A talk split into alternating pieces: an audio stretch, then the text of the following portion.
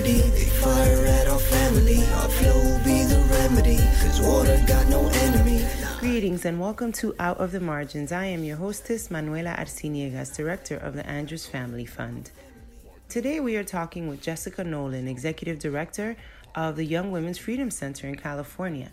Jessica will tell us a little bit about the Freedom 2030 campaign, a 10 year organizing cultural change and legislative campaign spearheaded by the Sister Warriors Freedom Coalition to end the incarceration of girls, women, and TGNC people in California. Young Women's Freedom Center has been instrumental in articulating a visionary future for young women in California and we're excited to learn from her about what it takes to develop the leadership of the most directly impacted youth at the center and watch them blaze trails and manifest change in their communities. Join us. I grew up in the Bay Area. I spent a lot of my childhood on the streets, in and out of detention, and group homes, and I was actually first introduced to Young Women's Freedom Center, formerly Center for Young Women's Development, when I was in juvenile hall, and I, I was told by some amazing community organizer that somehow got in there to talk to us about this place that hired girls that lived and worked on the streets. And that's how I got involved. And I was hired at 17 as a community health outreach worker.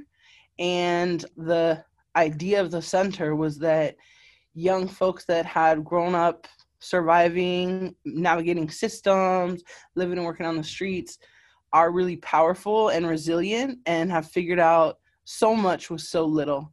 And so the Young Women's Freedom Center hired us, did deep training, and kind of built off our expertise as community experts. And we went back into the communities and did outreach, STD education, needle exchange, HIV counseling and testing, and I always tell that story because for me, having been incarcerated 17 times, been in five group homes and drug rehabs and, you know, fix yourself programs, but the Young Women's Freedom Center was the first place where I was told I was powerful, but beyond that, I was I was with peers and other powerful young women and girls and trans folks that had grown up on the streets that were in their power I was told my voice mattered, and everything that I had been through was actually what we needed to make change. And so, you know, that was in 1996. I've been in this role as ED for four years, and that that's really where our work is still centered in those fundamental beliefs that young people who have really experienced the most corrosive injustice in our country are the ones that we actually they don't need to be saved but they need to be supported. They need to have economic opportunities. They need to have space to develop a critical analysis, to build with peers, to find their voice and build collective power. And then, if we want to create a different society, whether it's county, country, that these are the folks we need to lead us. So that's what our work is centered on investing in their leadership, creating access and pipelines, and letting them lead us to the structural change we need. Powerful. What does it take to activate a young person to dream a different future, mm-hmm. a different community, particularly the young women that you organize? I think for young people to dream, one thing I always like to, to keep in the back of my mind is we're like, what, three and four generations into mass incarceration. And with the rise of mass incarceration, we also saw a rise of social services and all of these kind of youth programs that have created a dynamic of you know whether well intentioned or not right? But you're broken let me fix you. You need something we have it. It's a really deficit model like i grew up on welfare i've been on welfare as a single parent and you know there's welfare to work programs but it's like you can go to this but you can't go to this you could go to this kind of school and so everything is set up for young people not to dream right to not have full access and so we believe that it's meeting young people where they're at, working with them to understand that they already have everything that they need. They are experts. And, and, part of the work we say is how do we create space for folks to decriminalize themselves, to begin to look at their own lives in the context of the world and look at the world in the context of their lives. And so for us, that's really just creating space for young folks to do that work and I think a- another piece is, especially when we're talking about young people that are navigating the justice system, is for the most part when you dig in folks are related are in these systems aside from racism and, and uh, is poverty and folks are figuring out how to survive and how to get just how to live with nothing. And so for us it's economic opportunities as well. It's opportunities for healing for self-care for building siblinghood and creating a space that demands that people can come as they are and bring their whole selves. That's really where we start the work. And I, I, guess the last piece of that is we say it's a little bit, it's beyond intersectional, right? Because the response to part of that siloed way in which we think about young people or what they're going through is in the frame of capitalism and white supremacy. But if we are deeply acknowledging that these are whole people with whole experiences and whole families and communities and whole historical experiences and, and bring all of that with them, then then that's a foundation to to start from. So how do you define healing and what when you hire staff, what are some of the the qualities that you look for in them in, in terms of their ability to hold healing space for others? Mm-hmm. I think we always say that like to work at the center, you got to be doing your work, and that there's there's no destination, but that we're on these healing journeys, and if you're not doing your work, it's 100% going to show up, and this isn't the right space for you. I think it's a lot of nuanced things, but part of it is around folks' own critical analysis of their own experience. It's being comfortable being in space, being vulnerable, holding space. We create a culture at the center centered on healing and also a deep recognition that we've been told we were broken, that our communities are broken, that our moms and grandmothers didn't know what was right and that the system had the right thing. And so it's also giving space to talk about that, right? To know that healing doesn't only come in the form of kind of Eurocentric traditional talk therapy, and that many young people that have been in foster care and juvenile systems and have been prescribed mental health services by the very system that's harmed them. So we have cultural practice around having our altars in our office. We do healing there. We have a woman of color healing collective which is like all types of healing talk therapy, Reiki, mental health, yoga, you name it. We also think culture and folks being able to connect back to their cultural roots and think of their own stories, their own family's experience, their own experience. We call them social biographies, but using an economic, political, historical, social, and spiritual lens to really dig into our own stories. It's just a super practice that's embedded across our programs. It sounds like it's really transformative and very rigorous. Like, how do you get people to actively build something different that goes against everything they've been told about themselves, everything they've been told they deserve, and that to the point of it's affected our psyche, right? As we mm-hmm. show. So, can you talk a little bit about what are young people asking for right now, and yeah. what are the alternative societies, communities, cultures that they're trying to build? We're releasing a report in a few months, and it is it's about the harms of juvenile incarceration but it's from the expertise of 52 young women, trans, and gender expansive young people that were incarcerated in San Francisco's juvenile hall. I was talking to my mom yesterday, who's 74, who's also grew up in foster care and was incarcerated in the same juvenile hall I was in San Francisco. And we were talking about young people, poor young folks of color that have experienced these systems. They've always been saying the same thing. Like communities have always been saying this is harmful. This is not the way to to support my child. There's abuse happening here. There's sexual violence happening here. There's physical violence but i say we as a society haven't listened and i think we see that with the murders of breonna taylor and george floyd right like these are not news stories I think it's on us, I'm saying systems, individuals as a society to begin to listen differently because young people do know what they want and need. And an example of that is when we bring young people in, they say, I'm going to open a group home. I'm going to be a probation officer. And I think if we're listening correctly, what we're hearing is I want to show humanity and love to these young folks. I want to do things differently. It's not, I want to replicate the system. It's how we listen and how we respond. One thing I've heard from young people, including myself, is I don't want another case manager. I don't want to be court ordered to therapy. I want a job. And so, what would it look like if we actually met the needs of young people with economic resources. Like, what if people had what they need to make decisions for themselves that are not based on survival? The visions that folks have is where communities are resourced, where there's freedom, where there's self determination and decision making and joy and happiness. And uh, it's just frustrating because it's like, it's not that hard.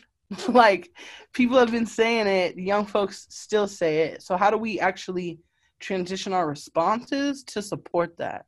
That's really powerful. I hear you just reminding us that the answers have already been articulated for generations and mm-hmm. i'm curious what you see in this moment of like increased attention to the harms of like police and communities potentially or all of these folks who were previously not engaged in racial justice social justice movement suddenly paying attention not because it's the first time a black man has been killed on or a, a young woman of color has been killed on on television but because for some reason this moment with the pandemic feels different. Are people listening more deeply now what do you think is actually happening in this moment? And what are some of the things you might caution us to do and not do to really push forward with the momentum that and the attention that seems to be emerging? Man, that's a really good question. I feel like there's probably so many answers to that too. I think that people are listening now more than before, in my opinion. And I think folks who have had the privilege or luxury, I don't even know, of not thinking about it are. I think in this moment, some of the things that need to happen is acknowledgement is one thing, and making actual the hard work of changing even oneself is something else without saying names even in some of the counties where we work in where it all sounds good. Like folks are on board for radical transformation. Like let's decriminalize youth. But when it comes to the actual hard work of transformation, that folks get stuck. And so I think there has to be a call for all of us to deeply, deeply learn, unlearn, and challenge our own biases, anti Blackness, racism, and as individuals, but as they've been as they're a part of our structures, and particularly for those in power, from probation to judges, so folks that are kind of like, I think we can do something differently, like to be able to challenge your teams, your like everybody even further is going to be super critical right now, right? Because I do think folks default to what what we've been doing. And I think again the key is to like taking lead from those most impacted, from formerly incarcerated people, from young folks that have navigated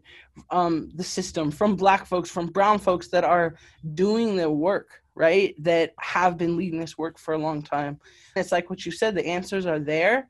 I think there's some openings, and I'll say that even with it like literally on fire outside and with the pandemic and the uprisings, the hope to me and the, the like, the future is the young folks they really do have the answers and that power and the passion and and the drive and are thinking differently and so we got to get behind them do you think, Jessica, they teaching these probation officers and folks more uh, holding power how to dream and to really come up with something different? I would say yes and no, right? Like when we meet with young folks, like in San Francisco, we're we voted to shut down juvenile hall. At the same time in California, the youth prison system is being shut down. So now if counties for their quote unquote the hardest youth that they would have sent to youth prison. They can't send them there. And we're shutting down the local facilities. What does that mean? We're not going to let youth get transferred to the adult system. When we have young folks in the room, and what you'll see in our report and their blueprint is we can take incarceration and criminalization off the table. That's not the goal. I think it's getting again folks in power to take their lead to listen to think differently. We're close in san francisco and there's still the kind of the bureaucracy blinders and the inability to dream and so when you get young folks in the room they're like oh no we've thought of that. What about this? And we're partnering with some legal expertise. I mean it's it really is a new dream. It's not even an alternative to criminalization and incarceration. It's building a different ecosystem. To me the true meaning of transformative justice right? If we believe in long-term abolition then what is it that we're investing in now so that we can create new and emergent models? And, and they're clear what would be your advice to folks who are making decisions around public budgets, to philanthropy, to other power brokers? What should we be investing in now? What are some of the choices and actions people can take in the next two years that you think will really set us up for abolition and a really transformative society for our young people? So, one is I feel like to philanthropy, fund groups on the ground that are not just campaign focus, but then our focus on building power, right? Because to me, campaigns will come and campaigns will go, but there are groups on the ground, like I think of Sister Warriors, for example, that is like, dang, you know, we launched in, we had a launch before Shelter in Place, and I'm like, Sister Warriors, like across the, the California, are like organized it's just like super organic. And that's because the ability to invest in people power to mobilize. I think that's one. And I think, two, when groups that are most proximate to the problems are able to have space and time to build a critical analysis, dream and build alternatives, and you couple that with resources, what we're able to do is to literally create very comprehensive strategies for policy reform, for system shutdown, and budget critical divestment and critical reinvestment. Because what we know is that it, it, in the systems people, I feel like, are so thinking about the current structures. And the current structures pool federal, state, and local dollars based on the way that that department or thing is set up. So what you have to do is create the the new thing and then figure out where the money can come from I think that's why philanthropy plays such a key role, especially when we look at, at government budgets and divestment. We've been seeing through our campaigns and the young folks, it's it's not as simple as saying 300,000 to incarcerate. Now we're just going to move that. But what we have seen is young folks getting deep into the scopes of why is probation taking so much money from education? Like, don't we have a whole educational system? like, let's shrink their purview. So if they're not allowed to get that money, how do we block that? There's just been so many rich ideas from switching local policy codes to putting up new structures in place. And it's really come from the brilliance and expertise of young folks that I've experienced all of this. Maybe we don't know how all the budgets work and stuff, but that's okay. It's actually better we found when folks can dream and think big, and then let's bring in a budget expert to train us or to to show us the possibilities without blocking the dreams first. I mean, the ability to say yes to the dream yeah. from the get go. If you had to give some advice to the nonprofit sector, to the folks running these organizations, what would you say to them in regards to what it takes to really lead, to lead with vision at the center I'm sure many people already are trying super hard to do that. And there's some like baked in limitations within the nonprofit industrial complex that yeah. welches creativity from the get go. So I'm just curious, what would you say to those leaders who are trying to lead with creativity and encountering obstacles? I could just talk from our own experience. When I stepped into this role, um, a, difficult situation. I'll say that. But we made some political decisions. And we do services, but we're not a service organization.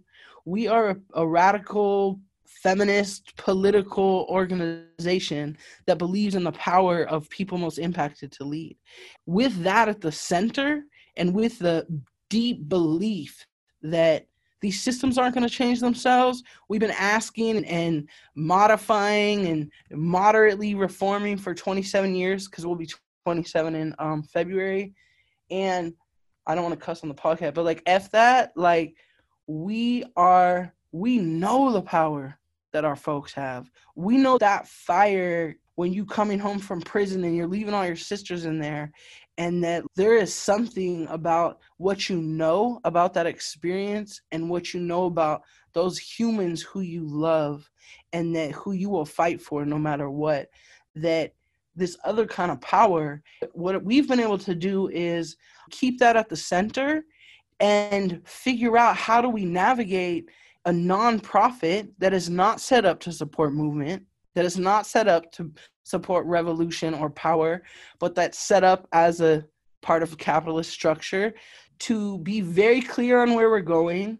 To yes, do we do youth development? Do we provide youth jobs? Yes. So we can secure those funding and we are also going to keep our eye on where we're going. So it's hard work, but I think it's just keeping our keeping what we know at the center and figuring out how to navigate. One thing I'll say that we have at the center that's powerful is we've all grown up on the streets. We know how to hustle, we know how to survive, and we bring all of that resilience and brilliance with us. We have to be so cautious that we are not upholding pedestal leadership. So, my role as the executive director is to support the brilliance and leadership of all of our team and these young folks to lead. And with that, if I go, really it doesn't matter because we got 20 other folks ready and or leading. So I think it's a combination of all of those things and baking in time to reflect where are we off track? What are we not doing? And just be bold.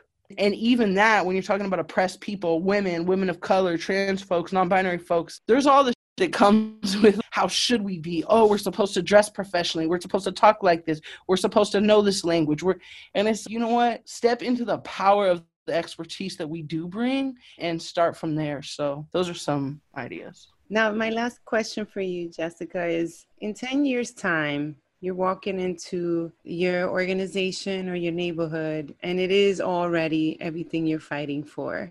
Can you describe it to me I, I think it's like people living free, like kids playing outside, parents going to work, not the kind of there's like a way you navigate the hood. You're always like when the police are coming, you kind of keeping you have your shoulders up. And I think that that is gone. There's like a a serenity. Like I can always tell for the most part, oh yeah, you just got out, right? Cuz there's a certain toughness and I think like being able to shed because people are safe and have what they need and that's what I picture, you know, folks just having what they need and not feeling policed and beyond not feeling policed, like being able to just be and, and resources.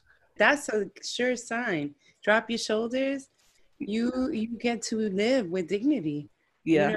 there's not a target on your back. Yeah. Psychologically, socially, physically. I get it. My last last question, I promise, for you. Mm-hmm. What makes you a dreamer? I was thinking about that the other day because I was like, God, I am a little bit of a dreamer, actually. I think one thing I, I picked up when I was, you know, in junior hall as a kid, because I dropped out of school in seventh grade. My mom did read to me when I was little. And I seen my mom in the 80s, she was on a round of welfare reforms. And she decided um, she didn't she was going to go to nursing school and they didn't support that. So we got kicked off of welfare. And I remember her driving me and my brother on her little on her mountain bike and dropping us off at school and then going to school and um, seeing her graduate and just like you know when I was in group homes they sued my mom and tried to take her house. Like all these things happen and just seeing her persistence for one and then one thing I picked up at the center too was like writing. We have a program that we start in junior hall called Writing for Power, and it's about finding your voice. But I think that and just like possibility, the thing that motivates me in this work more than any of our campaign wins policies is when I see the the young people we work with and the OGs that are coming home. It's just those sparks and like, oh my God, I'm powerful. I can do this. I'm in my power. And to me, that's it. That's hope. It's just been such an honor in four years to see folks like come to the center. And now we just had some staff transitions and we got folks that are like, I'm just like, who are you? And, and that's it. That's part of the dream. All those things. So. yeah. You are my my my fantasy hero. So many of you and your little sisters, all of the young people that I meet every time I go to the center, you feel such a powerful love for each other and for what all young people deserve. And it is unequivocal. It is, y'all are clear what side you're on and who you're building for. And it and it's vibrant and beautiful. And so I just want to thank you always for who you are. My dream for you is a whole lot of energy and health and resources and time and space to love on yourself and love on your young people and keep manifesting. You're amazing, Jessica. Thank you so oh, much. Oh, thank you. You are too, sis. Stay blessed always. We're so grateful for your work. Oh, I appreciate you. Thank you. That was Jessica Nolan, Executive Director of the Young Women's Freedom Center. And this was Out of the Margins. Stay tuned and join us for our next episode. Thank you for listening.